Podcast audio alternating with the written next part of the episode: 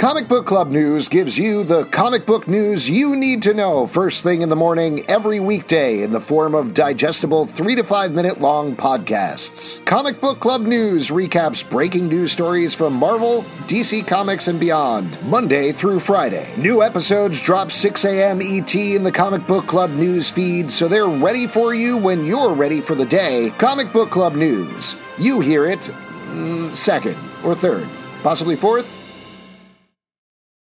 Say goodbye to your credit card rewards. Greedy corporate mega stores, led by Walmart and Target, are pushing for a law in Congress to take away your hard earned cash back and travel points to line their pockets. The Durbin Marshall credit card bill would enact harmful credit card routing mandates that would end credit card rewards as we know it. If you love your credit card rewards, tell your lawmakers hands off my rewards. Tell them to oppose the Durbin Marshall credit card bill.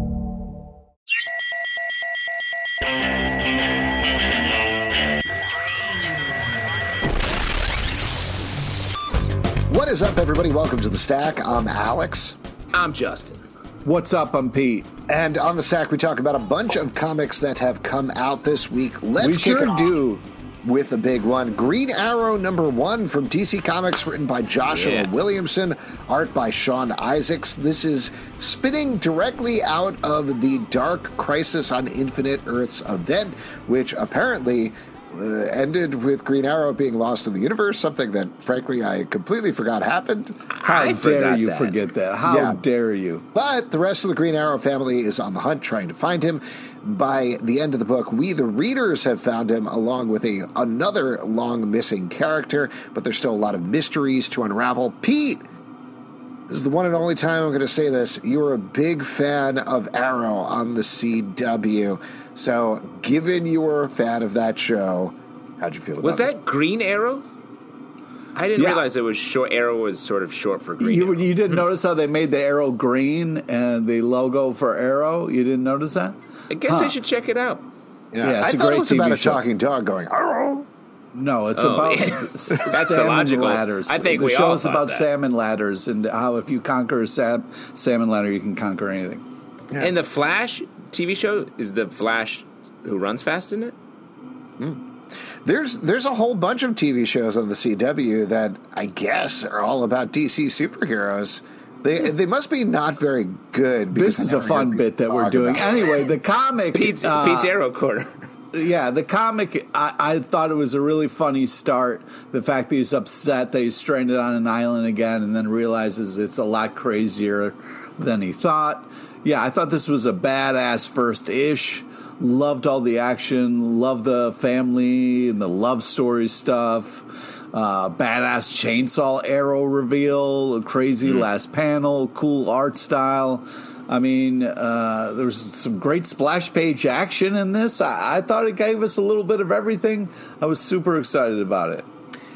I think Joshua Williamson, uh, one of my favorite writers, uh, is really great at, at telling big adventures, like large scale, wide lens stuff. And it's great to find Green Arrow lost and seeing his journey uh, back. While also we're getting a couple of sidekicks who have very different uh, roles and positions in the world and the DC universe, trying to uh, work on that.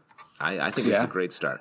This is definitely trying to position the Green Arrow family similar to the Batman family in my mind, which you Oh, how absolutely dare can. you? How dare Oh, you? I'm sorry for giving a complimentary Oh, comparison between How two dare different you? How dare you? You like the Batman dare family and you you. like the Gra- Green Arrow Yeah, family compare too? two families of similar well-off Yeah, statuses that have people in costumes fighting crime. Justin, did I ever tell you about that time that Pete and I went on a pizza tour of the city? And after I said that the first slice of pizza was, hey, pretty good, every time I tried to eat another slice of pizza, he just slapped it out of my hands. That's It was right. like, don't even try. Pete doesn't like comparing things. There's no doubt about that. Every case is different, and it's hard on a show where we literally compare comic books um, for uh, not a living, but a pastime, if nothing else. For passion. And but I will say I am uh, in agreement with Pete on this, uh, Alex, because where's the butler? What are you thinking? There's no butler here. That's issue two, baby. same. Issue two, baby. Issue two. There, you're, you're going to see some little tea sandwiches shoot it out, a little tea oh. arrow, like a little sandwich arrow. It's going to come in there. sandwich like, arrow sounds amazing. oh, you gotta oh, be careful. oh, though. shit! It's Harvey the butler. Harvey. Harvey. I would like it if this sandwich Harvey arrow was shot, Arrowsworth. shot, shot right in your Harvey Arrowsworth. Alfred Penny uh, whistle. The the thing with um uh an arrow butler Shooting would be great. and arrows, you got to be careful. Well, an arrow butler is the person who goes to get all your arrows that you shoot. So, Mm-hmm. sir, I've retrieved What are we talking about? Can. I actually say what I wanted to say about this book? So I think they're really Good doing luck. a job. I expected this to be based on the title being Green Arrow. I didn't expect a Green Arrow family um, title. I was very surprised, pleasantly surprised, I think, to see that because I do think Joshua Williamson has, like you're saying, these big ideas that he's putting out there for things. It's been funny to see him go almost the opposite direction with Superman, where Phillip Kennedy Johnson is blowing things out with the whole Superman family. And instead, I think laudably so, he's focusing squarely in on Clark Kent Kal-El and seeing what's going on with him and really pushing him to the limit in an interesting way. This takes the opposite approach. This blows it out. You barely see Oliver Queen in this first issue here. That's my one quibble with it is I wanted more. Like, and I think that's a good place to leave you in the first issue, but we ended a place where I was like, okay, we're finally getting to the story here. This is exciting. We've had this great setup, great characterization. I think Sean Izaakse, we haven't mentioned the art, but just like some really dynamic action throughout this book and wild landscapes, particularly with the alien worlds or wherever they are, the multiverse or whatever's going on. Um, so that's very cool. But at 20 pages, I was bummed out. I wanted. I wanted this to be like a double sized first issue because there's so many big ideas. It feels like Joshua Williamson's brain is exploding. I, I need more and I need it soon. That's fair. And honestly, given the time that's passed since um, we knew what happened to Oliver Queen, I would have liked to start on like him being lost first. And I think that would have helped what you're talking about if it gave us that sort of positioning first and then just widened out really fast to get all the other stuff. Then it would have been a, a maybe a little bit of an easier entree. Uh, but fun run, and I think uh, I'm excited to see where this goes. Why First move ish, on? we're looking forward to more. I Yeah, think we're all universally looking forward to the next issue. And Way uh, sadly, that's the last wasn't- time we're going to mention the Arrow show on the CW. I, Yeah, we can't come back to that. And Pete, let me just say, can you never compare our opinions to each other's? Because that, that's not what this is about. We never Oh, my bad. compare our different opinions. Don't say we're universal. We each have our own separate podcasts that just happen to be here together. running simultaneously. If- if- when you link them together, they somehow work out to be almost a conversation, but not quite.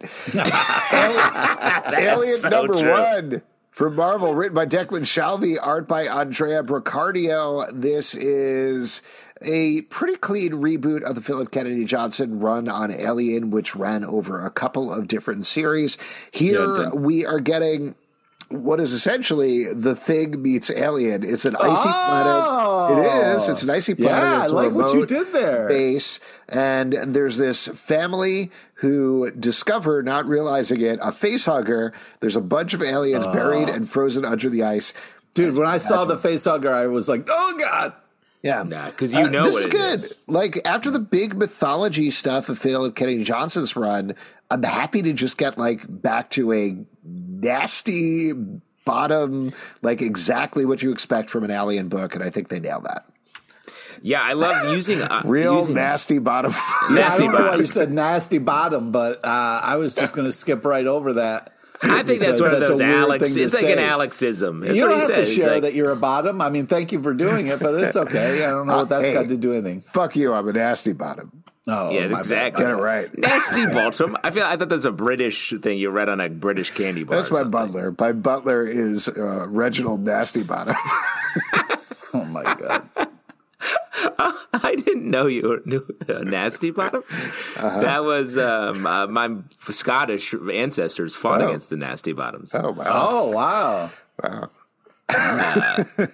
So, uh, well, this uh, the using ice I thought is very cool. Something uh, we, I, at least I haven't seen in the Alien franchise Yep. here. Very fun, and the way that it uh, just like Alex is saying, it's just straight up nasty bottom. Like you get in there and you and you just it's scary, it's nasty, it's bottom. That's it. Are you talking about when you have to climb down to the bottom Alex of the uh, the ice hole? Is that exactly. what you're saying? Yeah, the bottom Okay. of the ice hole. That's what I'm talking where about. the- where the it's a nasty bottom. are. It's got the ice hole. They're scaling down uh, this kind of ice chute. You know, Pete, to let- let me just say- aliens. I like that you're like, I'll make this better. I'll get us back on track. And then you said the word ice hole. then you said ice hole. That's the guy trying to fix it said ice hole. Just upset. I'll say, look, Alex is literally sick to his stomach. He's laughing so hard. He's gonna vomit.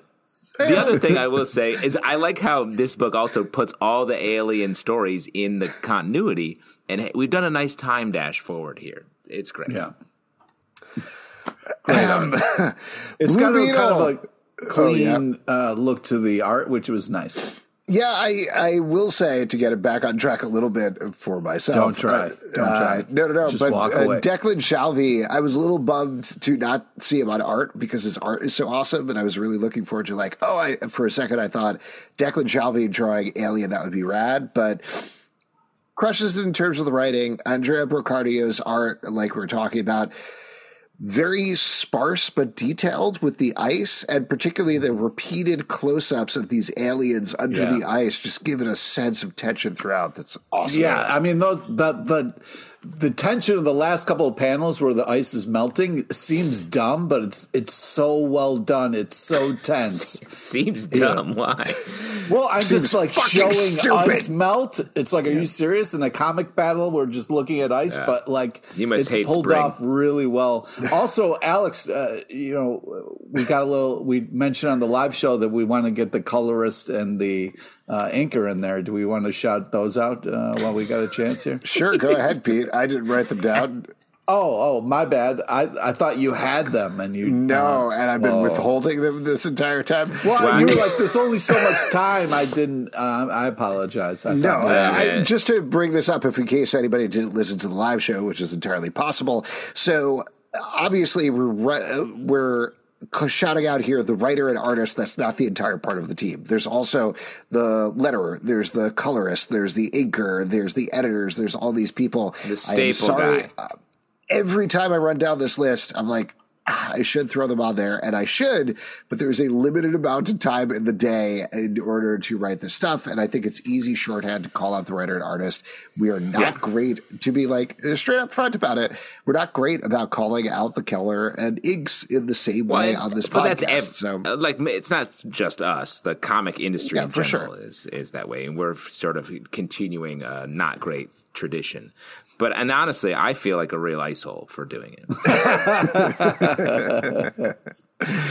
Well, before we work our way all the way to the nasty bottom of that ice hole, why don't we move on to Blue Beetle Graduation Day number six from DC Comics, Yeah. written by Josh Trujillo, art by Adrian Gutierrez. This is the end of this mini series about Blue Beetle, but good news. They're spinning it right off into a ongoing series with the same team that's going to be kicking off later this year. Yeah, Based on this series, that's great news, I think. greatness. I, I definitely think so. I I thought this was such a great arc. I love the ending. Love the, uh, the the art and design. It was just really really cool. Very touching ending. I was very moved. I loved it. I also liked the. uh, Starfire uh, character design on this. I've- I've seen uh, that character done many different ways, and I thought this was very cool.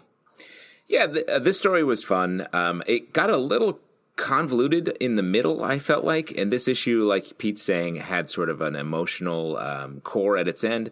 I like the idea, almost like a passing of the torch, that Superman is like saving Blue Beetle and also sort of saying like good job you're a real hero which is great and Yeah, we've got the movie very cool. coming out it feels like this is a nice sort of like uh, handing uh, putting the crown on this uh, Jaime Reyes Blue Beetle and let's go forward Star Wars Darth Vader Black, White, and Red, number one from Marvel, written by Jason Aaron, Peach Momoko, and Torunn Grønbekk. Art by Leonard Kirk, Peach Momoko, and Klaus Janson. As with all of these types of collections, there are three stories that are told in only using blacks, whites, and reds. And the first story by Jason Aaron and Leonard Kirk is going to continue over the course of the series, while the others are one shots. Pete, I know you're pretty big big ups on this one. What'd you think? Yeah, I really love this. I was blown away by this. Uh, we've seen a lot of great stuff with uh, Marvel and Star Wars, a lot of heavy hitters being put on these projects. And I was just super impressed with the first story and the way it kind of bled into then the second story, which was a real shift. It was like a fever dream. Uh, it was this great moment where it was like, you know, you got Darth Vader, big tough evil guy, and then all of a sudden it's like Padme, and he's like, "What did you say?" And then all of a sudden, like, cut to like Padme fever dream, which was such a cool idea that I thought was like so well executed. I love the shift in art style and everything that kind of happened in this. It was such a cool journey to go on, and I was just really impressed with the team and the way they were to pull this off uh, artistically, it was just such an achievement, and uh, we've seen so many Star Wars stories. Uh, to be su- surprised and blown away still is just such a great, great thing uh, that they're doing. So I was just super impressed. Well, and to have uh, Darth Vader stories that we like, we know this character from literally he was a kid till the end of his life. So like we've yeah. seen to beyond. We've so, seen like, it We've seen it. So, like, to be able to tell compelling stories that um, uh, where Darth Vader's life's in danger, it, we know he's not going to die uh, because of the Star Wars universe. So that's a hard task, and I think these are really great stories. The first one where um, this uh, there's a trap that is laid for Darth Vader, and we see the human core of Anakin reached, like we see in the Star Wars movies. You know, Luke's whole journey is to get his the yeah. humanity out of Darth Vader. And in this, that humanity is touched for a nefarious reason, which I thought was a really cool twist on the Darth Vader uh, nice guy underneath all that uh, junk. That was cool. The Peach Momoko thing I thought was just such a standout, such a great story, worth it. And I love the idea of just an anthology comic where one story continues and then we get two additional standalone uh, stories each issue. BetMGM has an unreal deal for sports fans in Maryland. Turn $5 into $150 instantly when you place your first wager at BetMGM. Simply download the BetMGM app and sign up using code OldLine150. Then, place a $5 wager on any sport. You'll receive $150 in bonus bets, regardless of your wager's outcome. And if you think the fun stops there, the King of Sportsbooks has plenty of surprises in store. Check out daily promotions, same game parlays, live bets, and so much more. Download the app in Maryland today and get $150 in bonus bets instantly from your first wager only at BetMGM. BetMGM and GameSense remind you to play responsibly. See BetMGM.com for terms. 21 plus only, Maryland only. New customer offer, subject to eligibility requirements. Rewards are non withdrawable bonus bets that expire in seven days. From issuance, please play responsibly. For help, visit mdgamblinghelp.org or call 1 800 Gambler in partnership with MGM National Harbor. Promotional not available in Washington, D.C. Cool. Great stuff. Action Comics 1054 from DC Comics, written by Phillip Kennedy Johnson, Dan Jurgens, and Dorado Quick. Art by Max Raynor, Dan Jurgens, and Yasmin Flores Montanez. The front story is continuing Metallo's family versus oh, the Superman man. family then we're getting two backups here one focusing on the Kents on the farm, and then the last one focusing on steel, building up steelworks. Pete, yeah. take it away. You seem pretty psyched about that first story. You keep yeah, talking just, about this. This is just such a great package. You get three really great stories. The the first one with Metallo, just so intense, um, and then just kind of like just some real oh shit moments in this that were really kind of crazy and amazing. And then just Superman kind of rising above it all and trying to help out Metallo's uh, wife, I was just like, holy shit, what an amazing dude. I would never fucking do that. Uh, but just super impressed with uh, what they're trying to do, but also just like uh, the John Henry Irons uh, story. Uh, the, I just love the third one. It was such a cool classic kind of like villain al- ending with the last panel, like "Oh, we'll meet soon" type of fun kind of stuff. So I felt like, and the second story had this kind of like cool, kind of like tone to it, this kind of home again thing with the Kents. Uh, I just think uh, you know you're getting three amazing stories in one here, and they're doing such a great job with all three, and it's uh, con- continually Im- impressive. The, the last couple of issues have been really impressive. Yeah, I agree. I think this is like we were talking about. I think um, on maybe on the live show how the Superman. Uh, there are two books. One with sort of a wide look at uh, all the Superman family, and then one that's focused very much on. So it was earlier on in this podcast. Uh, we do a lot. we do a lot of. we do a lot of podcasts. Yeah. But uh, the way that I mean, Pete Superman literally says anyone would help out a guy in trouble like you, Metallo. And that didn't resonate with you. You're like, nope. Well, not the guy who's currently trying to fuck you. Yeah, I mean, eh, you know, someone who's in trouble separately. But yeah, the fact that he's like goes from trying to murder him and has horrible plans to then immediately like, well, let me help you, sir, was very impressive. but uh, excuse me, sorry, I was just going to say that's the whole point of Superman, right? Like the whole point of Yeah. Superman is he's the guy who would do He's that. He than- believes. Yeah. Well, he's better than everybody. He believes everybody would do that, and so we as readers look at that and think, wait, should we be doing that? We should be doing that, right? If Superman's doing that, it's it's not a all or one where you read a Superman comic and you're like, yes, now I'm Superman just like him. But it is hopefully this slow push towards helping our fellow man that is the whole point of reading Superman comics. Yeah, I think. Yeah. Yeah. and it's tricky too because it's like some people read it and then walk away with a different message. You know, it's a it's a whole thing. Yeah. Yeah. Some people walk away and they're like, I want to raise my metal family. Yep, exactly. Yeah, I'm on the metal family side. Uh, I like the also the the second backup uh, with uh, focusing on um, a young uh, John Kent. I think is great. Really enjoying that. Yeah. The art on that, I, which is by Lee Weeks, I think, who we talked about uh, also in the live show, is really cool. And then I sort of miss the super um, the uh, Power Girl story that we that ended last issue. But I'm looking forward to the Steel story coming up. Sins of Sinister Dominion, number one from Marvel, written by Kieron Gillen, art by Paco Medina and Lucas Werneck. Now, we reviewed the first issue of this, and then I think mostly skipped the miniseries in the middle. Um, But this is wrapping up the storyline. I was very curious to check this out, having only read the first issue and then jumping to the last one. To be honest, like there's a lot of stuff that I didn't quite understand that was going on, but Mm-hmm. I had a blast reading this at the same time. Oh, that's just cool. because it was so wildly over the top. There were so many insane ideas here. The way that Kieron Gillen writes Mr. Sinister is so funny, and the Yeah. ending of this is so much darker than I expected. Um, I, I thought it was great.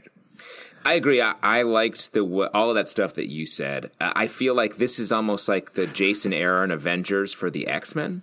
Uh, Where it's like mashing up a bunch of stuff. It's really long, uh, long tail, like extending into a thousand years. Right, is over what happens over the course of this run. But I gotta say something that maybe Pete will like. I'm ready for a simple X Men story. Like I and again, I like this, but the X universe is so dense and so chaotic. And I know we have Fall of X coming, but I just want a nice, fun baseball game at Graymalkin Lane. Give me something to hold on to here. Oh, you It's just lost been- Pete. Pete hates the g- baseball games. He doesn't like them at all. I bet he'd go for a baseball game now. And I guess I could go for I could go for a, a palate cleanser. That's for sure. Uh, I just think it's one of those things where this is kind of silly and over the top fun in this issue. You know, you get you know spoilers, but you got the Sinestro like planet uh, reminded me of the Unicron back in the day a little bit, where uh, it was Sinister, just yeah.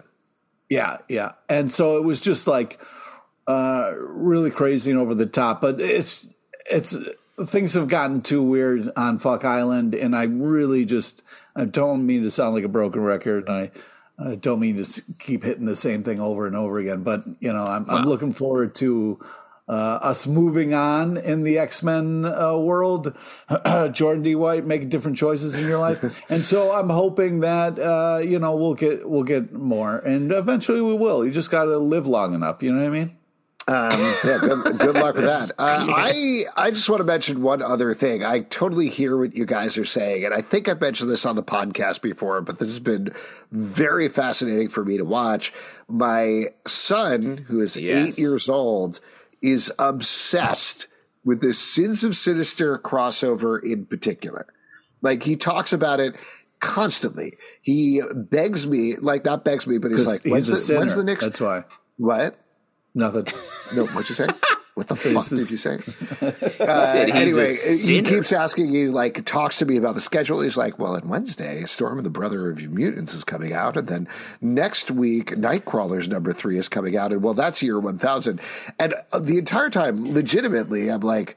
This is one of the most unhinged things they have not just done in X Men, but all of Marvel Comics. I have, I do not understand why you like this so much. So I've been trying to like think about it, understand it. And the thing that I've come back to, that maybe we talked about, but maybe we haven't, but I'll mention here again anyway, is the first thing that I read with X Men was Fall of the Mutants. Like coming in and being like, there are. Yeah. Uh, there are like all of these things that are disparate. It's an event, but it's with each different. Uh, oh no, no, no! I'm sorry. I, it was Mutant Massacre was the first thing, Right. where it was just like the Marauders. I don't know who these people are. They're killing the Morlocks. I don't know who the Morlocks are. But this is like everybody is at the top of their angsty X Men-ness and just everything. All the ideas are so arch and so big, and everything is so harrowing and terrible. Like that was the thing that made me X Men fan for life. Like from hmm. those first several issues, where I was like, I I need to read all of this. I need to understand all of these characters. Yeah, And- but what are you saying though? Are you saying that you're worried about what's going to happen to your son because he's like he is that uh, a couple of decades down the road, he'll be hooked? hosting a semi-successful comic book podcast potentially. Uh, the mean, he- main thing he's is definitely like, we're we're gonna have It's, legacy uh, what I'm- takeover. no, no, no, no. What I'm, What I'm actually getting towards- he's not. It's going to go the other way because this isn't a good enough event as that one was. No, he. So here's the thing. He loves Sins of Sinister. We took out Immortal X Men, the first volume, which precedes this from the library. He's very interested to check out House of X. We also at the library got that like X Men animated version of House of X, this House issue? of ninety two. Um, Yeah. No, no, he, I, do, I don't give him the stuff in advance. We'll pick it up at the comic book shop on Wednesday. but that's expanded into now he's watching X Men, the animated series, and obsessed with that and watching it all the time. And, I, and my point is, yeah, he was like, ah, there was one thing I really didn't like about the first episode. I was like, Morph dying, and he's yeah. like, yeah. Yeah, nobody But- like that. Yeah. But all of this stuff, this is a very long way of saying, is I do think there is something about the X Men, even this era, and I understand what you're saying, Pete, in terms of not liking this stuff. And Justin, you're like, I'm ready to move to something simpler, and I get that. But there's something in terms of the complex nature of the X Men that gives something to everyone that Yeah. If you are the person that has a predilection towards liking those things to begin with, the theory that I'm sort of coming up with based on my experience and my son's experience and other people's experience is it isn't even necessarily like the sense of other with the X Men that maybe you pick up later on, so much as there's literally every power you could dream of. They're all at the height of emotions at all times. like this is the biggest thing that's happened to their lives ever that just hooks you. And Yeah. I don't know. It's a good it's a good gateway drug to the rest of comics. Huh? I, I want to. I want a wider case study than just you and your son. But I, I don't that's think so. I interesting think that's enough of a sample set, Pete. and just to I- be clear, I- based on what Pete said, your son's name is Sinner Zalbin. Yes, yes. And uh, when he was born, I jabbed a, a red diamond into his head. Smart. That's a cool, thing, right? I was like, red hey, real quick, while while the uh, It's better than putting a shark tooth in, in their back. You know what yeah, I mean? I asked the doctor though. I was like, while the head is soft, that's the best time to put in the red diamond. Yeah. He was like, absolutely. Uh, a lot of people jam like coral or different things, jelly beans into their kids' Coral. soft heads. Smart. Coral. Uh, Deep Cuts, number one from Image Comics, written by Kyle Higgins and Joe Clark, art Hey. by Danilo, Danilo Beyruth. This is the beginning of a mini series, but it looks like it's going to be a series of one shot stories that explore the world of jazz and music. Here, we're going back to a kid who really wants to be a clarinetist, I believe, oboe. I, I'm not 100% sure. Um, whatever Yeah. it is, he, he wants to play music and he wants to write music. There's no sci fi twist. There's no vampires. It's not like vampires in New Orleans. It's just straight up a music story and that's it. Pete, you're clapping. This stack seems made for you, but take it No, away. this was great. I, I love this. Uh, first off, the art style is really great. It's got this fun old timey feel to it. It Deep Cuts is about music, which is really great, and they also have art that looks like album covers and stuff like that. So it's this really cool, interesting combination of music and history, and we're kind of getting the story of this kid who's trying to break into the music game and the trials and tribulations, but also just does I think a good job of capturing New Orleans and kind of like that feeling and uh, the way music is just kind of playing in the streets, and it's just very cool the way the ear that the main character has to kind of find somebody. You know, he's not using the Google Maps and shit. He's just listening to music. Uh, I just thought it was very creative and takes very place cool. in the past. That's Uh, right. and also just like you know they also have like the songs and stuff in the back uh, in the back matter so just a, a lot of uh, bang for your buck in this issue you know i mean we read a ton of stuff about superheroes and scary shit and so just getting like a an issue about music that also kind of uh, looks like an album cover. I was just like, yeah, this is different and cool, and uh, yeah, a high nostalgia factor. So yeah, I really, Yeah. I thought it was from was your really, time on the streets of New Orleans playing clarinet. Um, well, I recently was in New Orleans. Thank you for bringing Yeah. this up.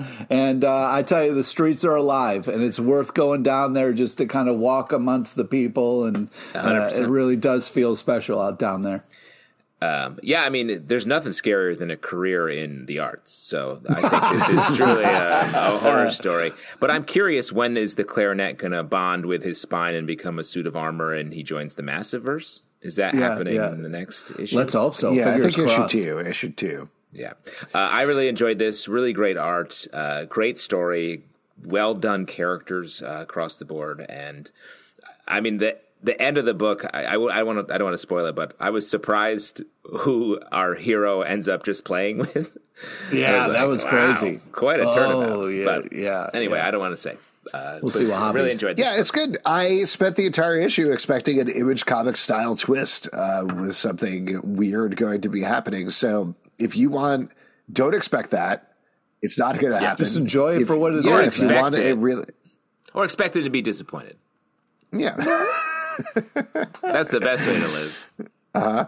Cut, Unstoppable a Doom Patrol cut. number two from DC Comics, written by Dennis Culver, art by Chris Burnham. And in this issue, the Doom Patrol is going on yet another mission to rescue a weird hero. Only what they don't know is this hero has been sent by Peacemaker, who is trying to ah. infiltrate the Doom Patrol and take them ah. down on the orders of Amanda Waller. There's some twists and turns throughout this, paired with some absolutely stunning Chris Burnham art throughout.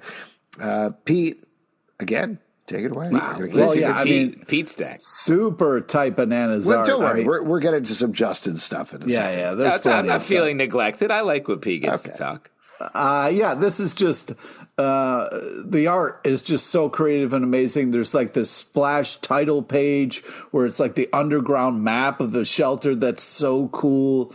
Uh, you know, Cliff gets to throw an exploding person. I mean, just uh, awesome adventure and action and just really unbelievable art. And the Doom Patrol is so weird and silly. Like, this is just such a cool world. And then, like, putting uh, Peacemaker as kind of the uh, first kind of villain into a bigger villain kind of scheme.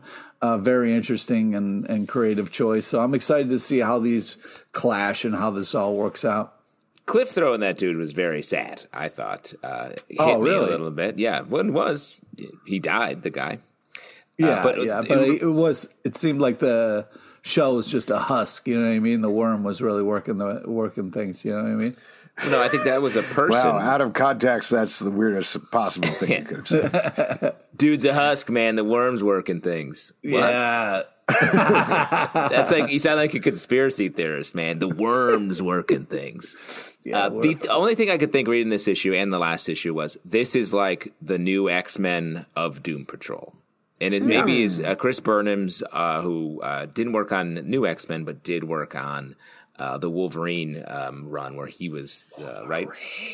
Yeah. where he was the um, leader of the X Men. So this feel, feels very much like uh, plussing up the Doom Patrol a little bit, making them a little younger, a little faster, a little like turning the page on them. So that that was cool. I think it works. Doctor Strange, number two for Marvel, written by Jed MacKay, art by Pasqual Ferry. This is continuing the adventures of Strange, who is back alive with Clea. Here, they investigate a mystery involving some kids and what they think is being caused by Nightmare. It is pointing, in fact, to a bigger conspiracy going on. Justin, I know you love this one, so take it away. I'm a Jed head, Jed MacKay, the writer on this. So, uh, th- and this these first two issues they feel like standalone stories, but I think we're laying some clues that are going to eventually point to a larger problem that Doctor Strange is uh, going to have to confront. I really like the way that um, when they get into the uh, nightmare universe. Uh, he and Clea are challenged by sort of their fear aspects, and the way they solve it is by flipping and taking on each other's, like a great couple should. Uh, but I, I also think some of the thematic things. It seems like Doctor Strange is grappling with the fact that he's died so many times. He's sort of spread too thin and is maybe out of touch with huma- his humanity. And uh, maybe a relationship with Clea maybe is going to sort of bring him back a little bit. I, I'm curious how Let's it's going to so. play out. Yeah.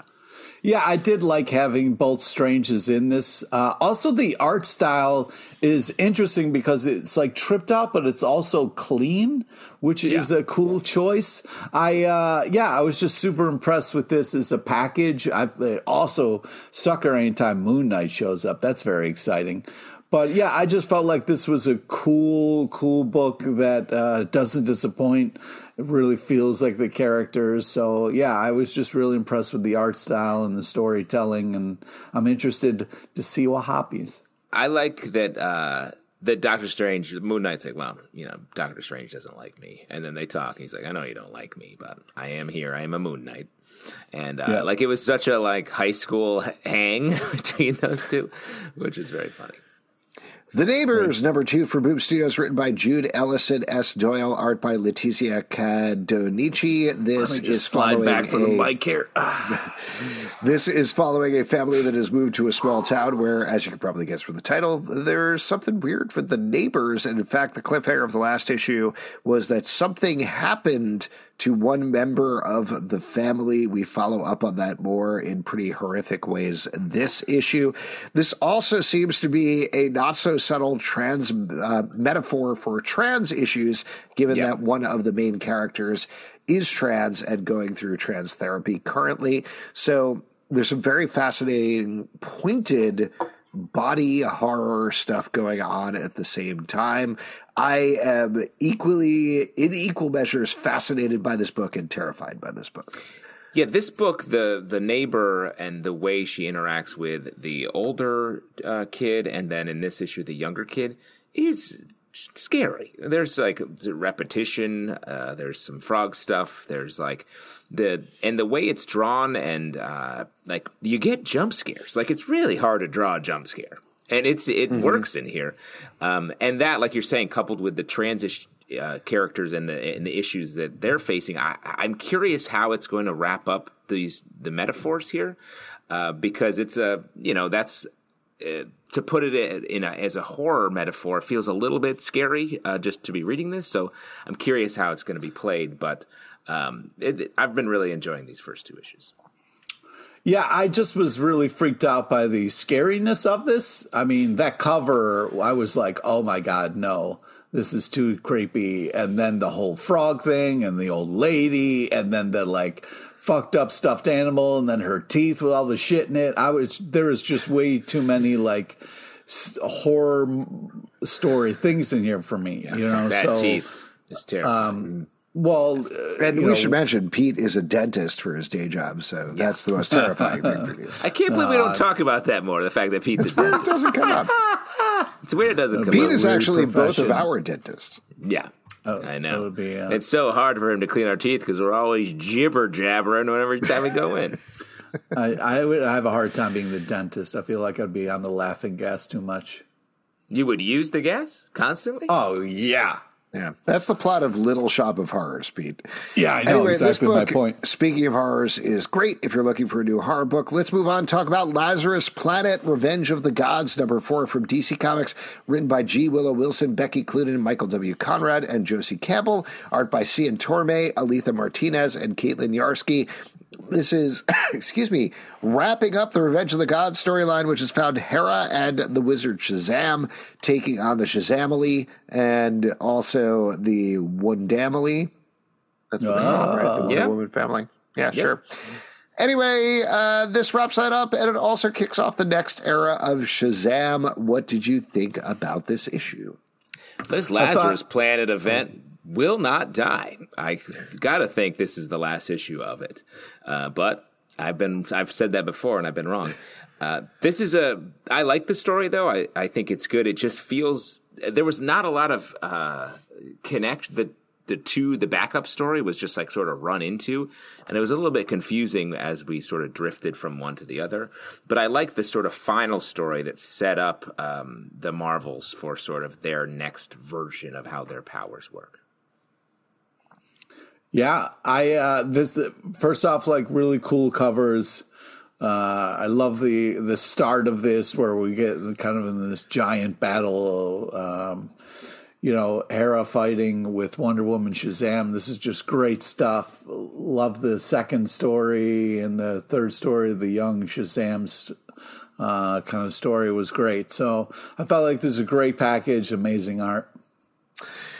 Yeah, I I enjoyed this crossover a lot more than I thought I would, and I think that is a credit to the entire creative team that was involved. But the best stuff for me, which I think we've been liking all along, is the Josie Campbell, Caitlin Yarsky, Shazam stuff, particularly when it comes to Mary Marvel, has been great. The new status quo for Mary Marvel makes so much sense and is Yeah. very fun, and I'm glad they ended up at that.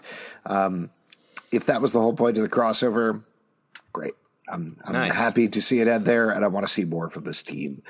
Avengers Beyond, number two from Marvel, written by Derek Landy, art by Greg Land. In this issue, we're continuing the story of the Beyonder messing with the Avengers in order to teach them lessons, while a big enemy who wants to kill the Beyonder is on his way to Earth. Another very fun issue of this book. Yeah, squeezing out more. Welcome to Landyland, because uh, this is a fun package, like Pete always says. That's his catchphrase.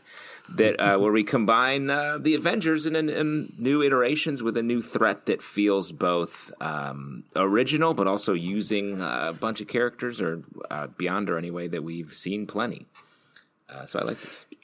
Yeah, I think the the art style is very kind of like sexy, cool looking, and the Sexy, very sexy, Oh, man. very sexy. I was know, so I- turned on by this book, I can't even tell you. Yeah. It was I- like a I just real think- nasty bottom right in the ice. You know what I'm talking about? Oh my god! Oh my god! Uh, I I didn't draw this. Uh, Anyways, uh, I loved having Blade in here. Um, yeah, this continues to be a lot of fun, and uh, I want more. If Blade popped up anywhere, you'd be like, "Ooh, Blade! Blade's here! Ooh, hey, Blade popping by." I gotta watch those movies at some point. Blue Book number three from Dark Horse Comics. Oh, Written dude, by James Tyler the? Fourth and Lottie Nadler, art by Michael Michael Avon Obig None of and? Jenny Cha. What? I mean, you can.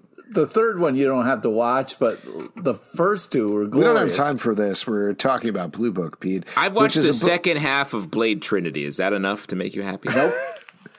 I I only That's watched a the weird choice. Ryan That's a Reynolds weird scenes. choice. I only watched Oh the my Ryan God. Reynolds scenes of uh, Blade Trinity. Is that cool? I watched the Welcome to Wrexham news coverage of their game last game. Is Yeah, that they they move it up, man.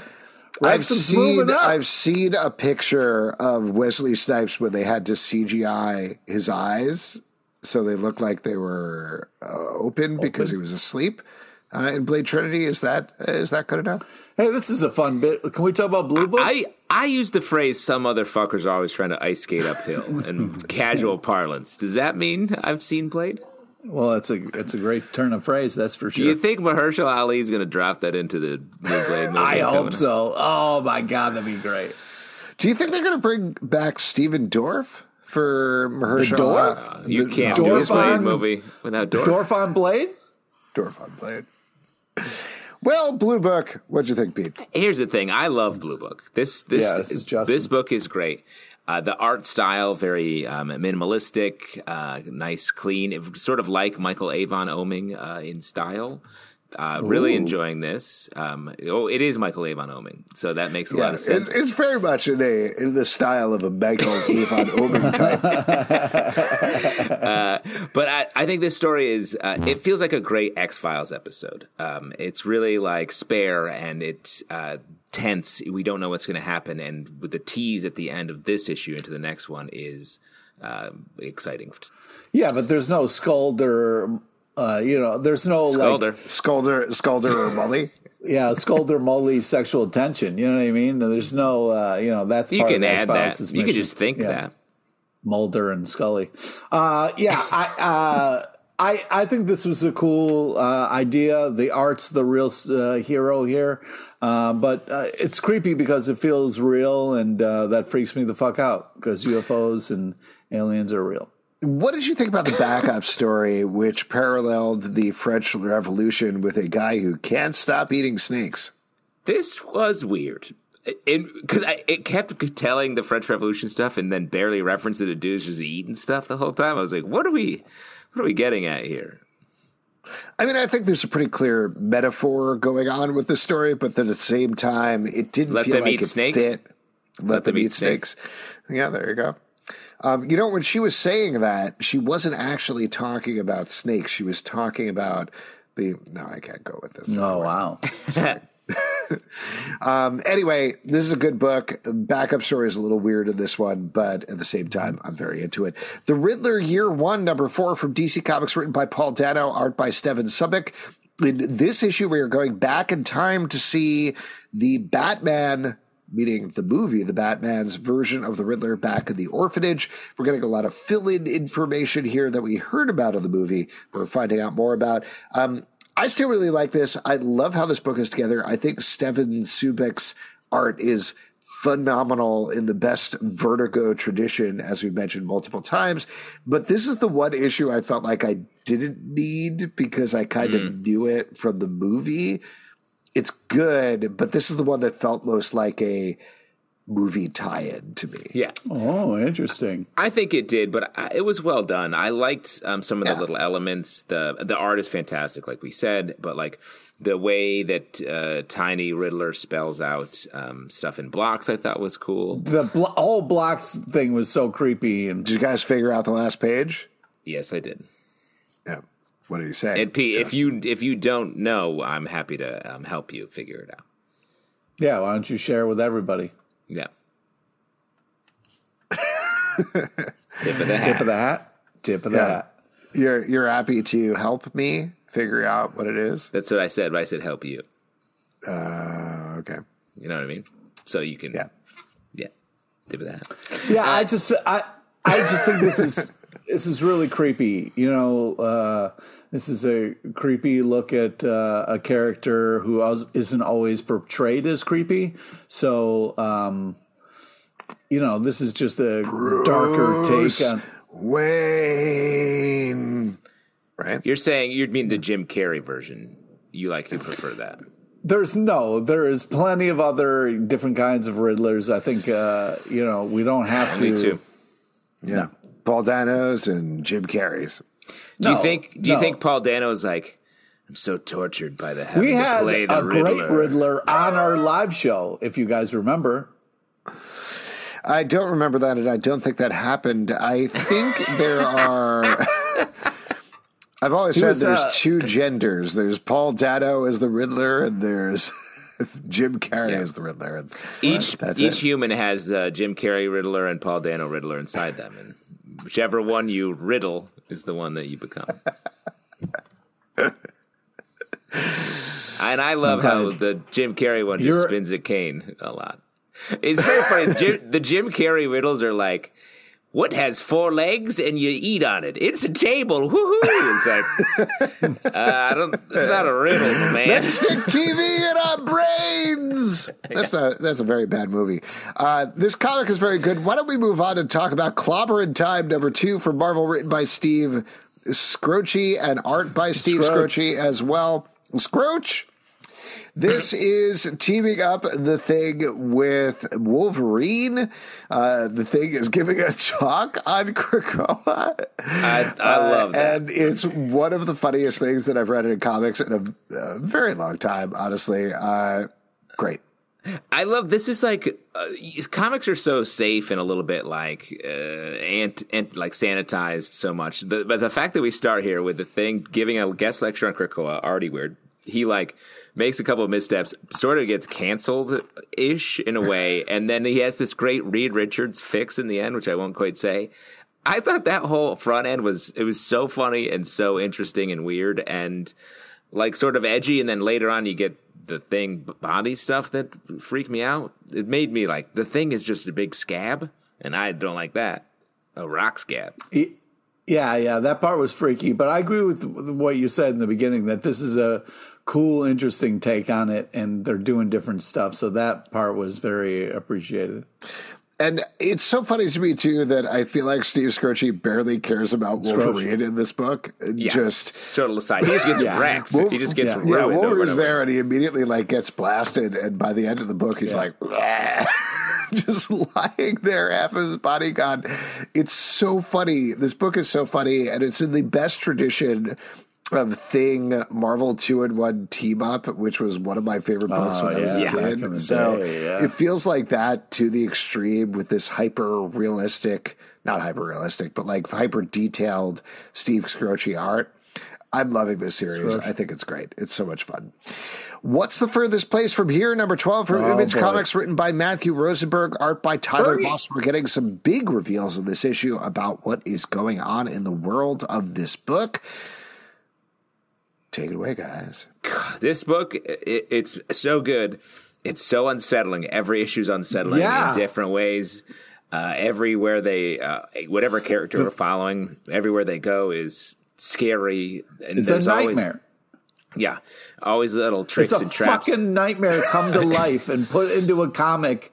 The like turn and face reveal fucking freaked me the fuck out. Like, oh, I it's this is it's just too scary, man. It's just too scary. This is so freaky, man. Yeah, there's a tonal fear. It's sort of it, only Yes. certain things that I've ever watched. It's like Twin Peaks has it a little bit. Some like good horror movies have it where it's just unsettling throughout. And this book has that in a great way. We're also getting little uh, drips and uh, drops of the mythology sort of building out here and slowly expanding the world, meeting all these different families and whatnot. It's uh, fun, scary, and there's a core mystery here. Why do older people die, and what does that mean? Uh, But and we're the- sort of getting close. The art is really unbelievable. I mean, absolutely unbelievable. Yeah. The Invincible Iron Man number five from Marvel, written by Gerry Duggan, art by Juan Gary. In this issue, Iron Man is once again going mano a mano with Feilong, who's the big villain of this series. Feilong has said that he already basically owns the X Men. So, first, Iron Man is checking in with them, and then later on, he gets some bad news in terms of his inheritance from his father, which bodes bad, even badder news for what's coming for both the X Men and Iron Man. What'd you guys think about this issue?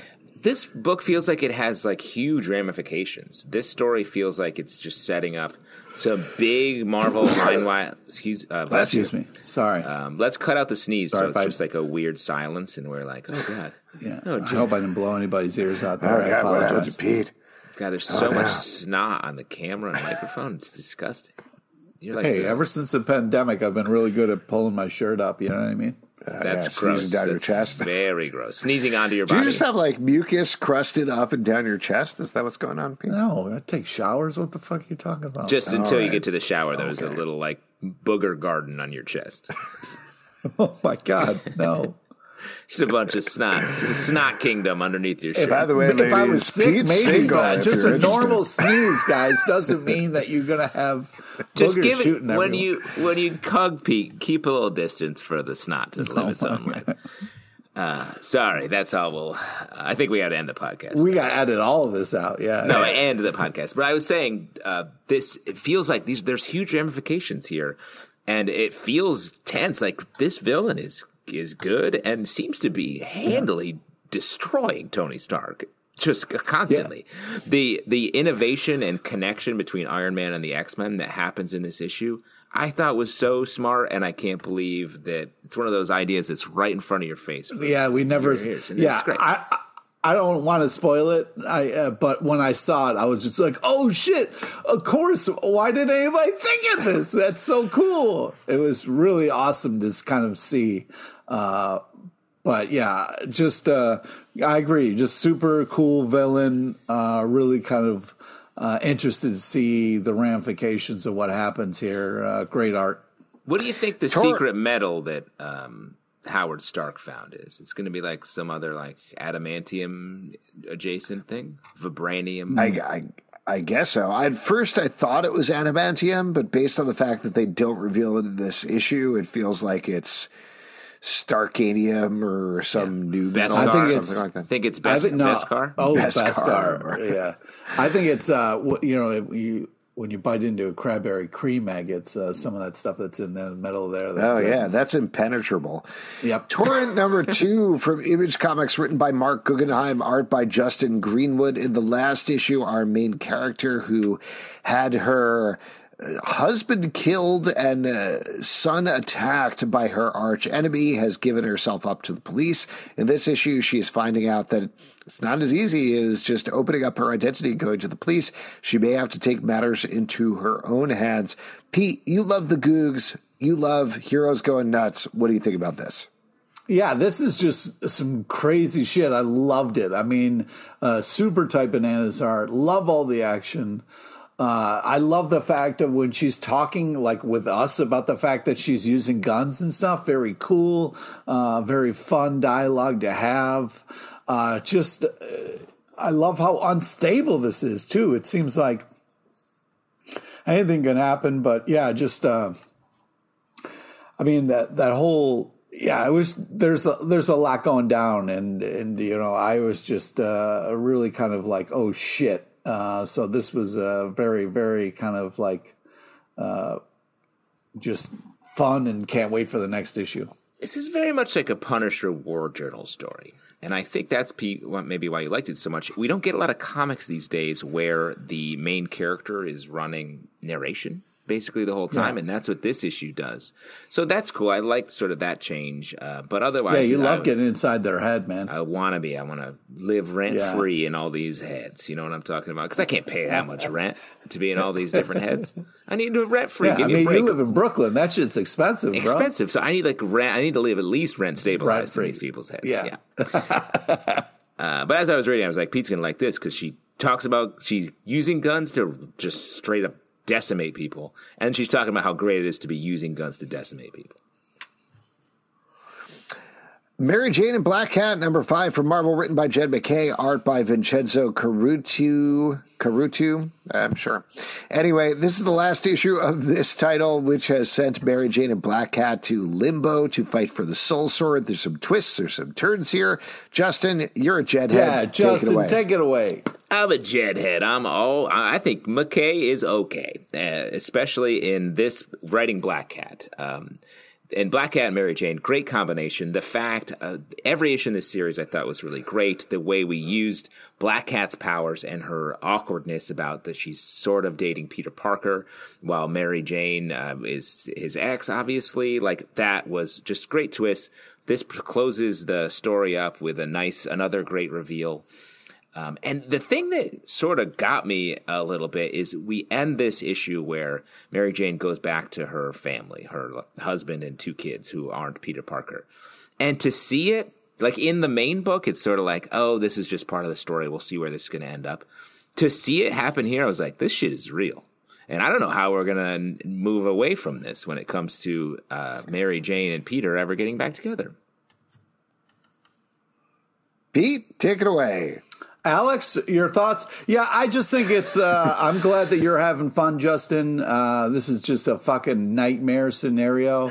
Um, you must have liked the Mary Jane action stuff and her powers. The, what are you talking about when they got swords and it was great? Yeah. Yeah, they got like demon arms. Then she has to go back to her fake family. What the fuck, man? No, I'm not happy about any of that. That's a real family, and I think that's even more of a concern. Well, I yeah, I disagree. Um, you know, you can uh, whatever, man. I just I think that uh, this is a fucking nightmare. And the fact that they're doing it in crossover stuff too just makes me fucking worried about. That's what I'm what's saying. It felt down. it felt more real to see it in the crossover. It felt more real, yeah, because now you're seeing it in other books, and you're just like, "Come on, man, don't try to solidify a piece of shit move." It's like I heard about Alex's son Sinner, but when I met him, I was like, "This shit's real." Oh yeah, you, you're the sinner one, aren't you? Yeah, yeah.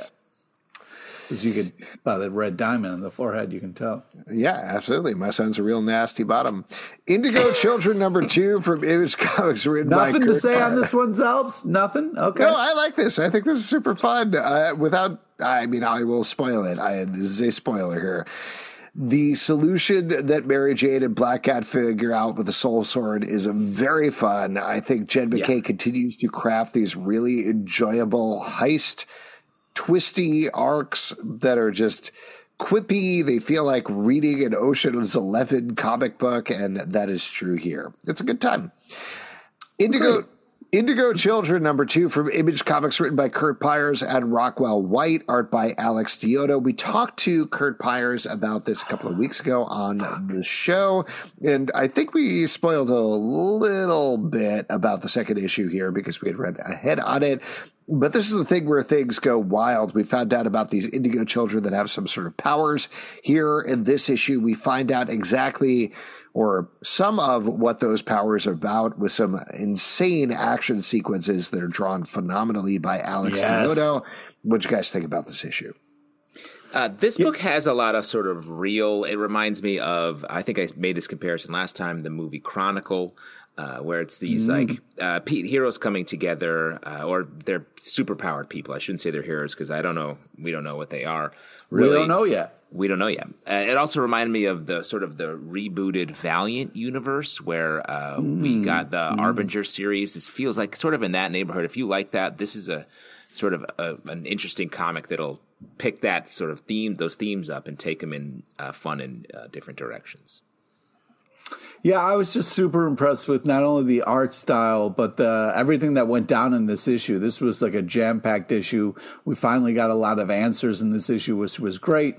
Um, I loved what happened with the story after we got all the information. So I'm excited to see what happens with this character now that he has all the knowledge, like what's going to go down. So just, yeah, uh, exciting, action packed issue. Uh, really fun. Captain America Symbol of Truth, number 12 from Marvel, written by Tochi Onyebuchi, art by R.B. Silva. This is continuing the Cold War storyline, which is teaming up the two Captain Americas to take down Bucky, who has gone rogue as the Revolution, as well as Captain the Bucky entirety O'Hare. of Captain Bucky O'Hare, as well as the entirety of Gen- Dimension Z. Um, just to be clear, this is called Cold War because they're mostly in snowy places and it's cold there. And it's not because they're croaking toads, Justin. That's right. This is the part of the podcast where we all get tired and we just say stuff that sounds like stuff. So uh, Broken toads? that's a Bucky Croaking O'Hare some toads. Reference. That's Oh. right. Yeah, I, if we bring up Bucky O'Hare, usually Justin has to at some point say croaking some toads. That's so I just tried to toad- beat him to it. Toadies' Possum Kingdom. Uh, let's do this. Uh, I thought the, I loved having both the caps in this. I'm glad that we're kind of getting this. Uh, I I think it's a great, cool choice. And then I liked uh, the fun kind of last panel, couple of panels reveal. Uh, you know, you kind of hoped uh, this person would show up, so it was great to kind of see that. Uh, has a clean, fun art style. Enjoy it. Yeah, I've been really liking this title and the other Captain America book. Um, I think it's been great, and now that they just have sort of matched each other in the quality of the storytelling, so I like that they're cross- crossing over here. And the way we get uh, Bucky and Cap's son together, it almost makes me think Cap's son is going to go join the Bucky side. That's a predict. Mm. Whoa, bruh. Well, we'll have to see what happens. Meanwhile, we're going to move on to Local Man number three from Image Comics, written by Tim Seeley and Tony Flex, art by Tony Fleecs. Um, I just pronounced his name two different ways. Anyway, in this book, this is about a Wildstorm uh, Gen 13 mm. Young Blood. That's what I was looking for. Young There it is. There it is. Youngblood style hero is banned from being a hero and sent back to his hometown. He has become embroiled in a mystery that seems to be killing old villains. Things heat up considerably in this issue. I love the series. It's funny and making fun of 90s and 2000s tropes at the same time as it's telling a real mystery story with some real grounded emotions at the same time. Good stuff. I agree. I love this series. I think it's it's so smart. It's so well done. It reminds me a little bit of the um, landmark Hawkeye run, the Matt Fraction, David Asia run, like Ooh. where it's just like really great character stuff, uh, great art, and um, stuff that really combines all these things to just make a great, well done comic. Yeah, I think that this is just like uh, you know crazy tripped out shit. I mean, this is an, an intense issue. Um, and uh, I just love the art style. It's very cool. The story is very cool and interesting. A lot of stuff happens, and I want to keep reading. Daredevil number 10 from Marvel, written by Chip Zdarsky, art by Marco Checchetto. In this issue, the assembled Marvel heroes are taking time away from attacking the Punisher to go over and attack Daredevil for basically the same reason and basically the same heroes. Uh, and uh, by the end of the issue, Daredevil has made a pact with one of his greatest enemies to try to move forward. Some big things going down here. What do you guys think about this one? I think Daredevil needs. I want a four issue arc of Daredevil just on vacation after this. I feel like I'm sick of sort of like with the X Men. It's like I need this guy needs a break, dude. I'm sure does, dude. I just want to see him shave his beard. He needs four oh, issues to do that. Wow. It's getting yeah. out of control, man. We could combine these arcs, like sh- a shavecation, where he just goes and shaves and by a pool mm. or something. Shavecation. I, yeah. just coin that. Yeah. Manscaped. Uh, yeah, I, just crazy cool issue. The art is super tight bananas. Sweet Elektra and Daredevil moment at the end there. I love the uh, uh, the action, the back and forth. The future book, though, I don't know how I feel about that. I mean, that's kind of a weird, like, Back to the Future move where it's like, all right, let's just play some bets and see what happens. I don't I, know, man. I don't know. Uh, I did the like same. the cover. I know. yeah, I did like the cover of the future book. It looked uh, looked intense, man. I do feel like I know I was joking about it before, but I do feel like I would be liking this a bit more if the exact same thing did not happen in Punisher like a week or two ago. Agreed. Yeah, that's why it feels like we're wallowing in this the, this whole mm-hmm. thing a little bit, and I, I need a breather for um, a lot of our characters. Last, we're going to talk about Vanish, number six from Image Comics, written by Donny Cates, art by Ryan Stegman. The last issue, we had one of our heroes, who is actually a villainous wizard, come and attack our Hermione character. There's a twist here as our hero, who is actually kind of a villain, finally comes back to try to save her, only to find that she doesn't need any saving and she hasn't needed any saving all along. So they finally have a conversation, which is long overdue. What do you guys think about this issue? It sort of feels like a Christopher Nolan movie where it's just like there's it's a lot of heavy. It's like a little bleak, like. Eh, and I don't know what the underlying sort of idea here is. Is it like Harry Potter, but everybody's fucked up, uh, and sort of like his magic is like a bit of an addiction almost? And it messes up their lives, but they can't stop using it. Is that the metaphor here? So I, I, I wanted a little bit of more clarity because we had the last issue was the like, what's real Moon Knight style, like what's real here. And he sort of pushed through that, but didn't learn anything and is still just like desperately trying to figure out what his life is. Yeah, I mean, this shit gets serious in this ish. I mean, there's the I love the badass art style. It's very cool looking, you know. And then you got the classic thing where like the loved ones trying to get someone to give up, you know, uh, something that they're way too into, and um, you know, it's just uh, you know, you got people turning into frogs, and uh, you know, I'm I already talked about Croaking Toad, so I'm not going to make that joke again. But man, uh, very you. style. Yeah, Thank you for always welcome. pursuing originality. Uh, but yeah, I, I feel like this is just kind of like a darker Harry Potter action kind of stuff. But uh, I'm enjoying it. I'm having a good time. The the main character, who is supposed to be our Harry Potter character, he's actually the Voldemort, right? Like that's the twist that's coming down the road. Very could be, but in a like a, a possessed like Horcrux situation, or No, just like I think he just he is. hid away. Yeah, I think he just is, and he doesn't know it, and he's gathering the power. I, I don't know. Maybe I'm wrong, but I Yeah, I've been reading this, and I feel like this is the twist. So we need to get to the twist already in terms of what is going on here, so we can move on with whatever the story is. But I will say. Uh, that's nothing against, by the way, Donny Cates, who we like, but uh, Ryan Stegman's art is just classic 90s, 2000 image comics art. I know we mentioned that a couple of issues ago with Local Man, but I think he's channeling that really well. And in particular, I love this vertical power thing that happens with everybody else's eyes. Yeah, yeah. It's very cool looking. That's Yeah. all. I agree. That's cool. That's it. If you'd like to support this podcast and all the it. podcasts we do, that's it. That's it. Patreon.com. No, no No, we're that's done. it. We're done. That's- There's we're no done. more. It's just we're that's out. it. That was the last That's podcast. It. That's it. Well, I it. guess if you want to support something, patreon.com slash ah, comic book okay, club. nice. Also, we do a live show every Tuesday night at 7 p.m. to Facebook and YouTube, or do we? I guess we're done. Apple, Spotify, Stitcher, or the app of your choice to subscribe, listen, and follow the end of the show at hmm. Comic Book Live on Twitter, Comic Book Club Live on TikTok and Instagram, comicbookclublive.com for this podcast and many more. Until next time, we'll see you crying in the comic book shop. And as I always we'll say, see- as I always say, keep your ice holes cold and your bottoms nasty.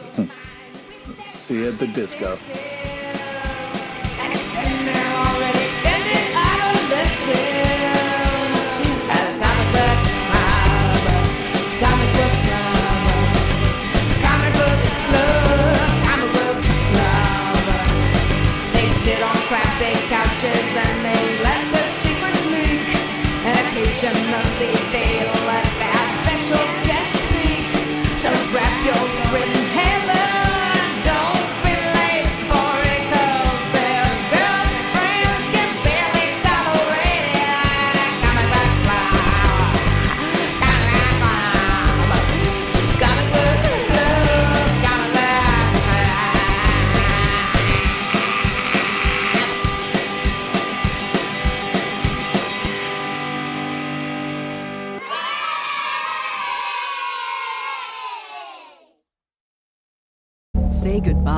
Your credit card rewards. Greedy corporate mega stores, led by Walmart and Target, are pushing for a law in Congress to take away your hard earned cash back and travel points to line their pockets. The Durbin Marshall credit card bill would enact harmful credit card routing mandates that would end credit card rewards as we know it. If you love your credit card rewards, tell your lawmakers hands off my rewards. Tell them to oppose the Durbin Marshall credit card bill.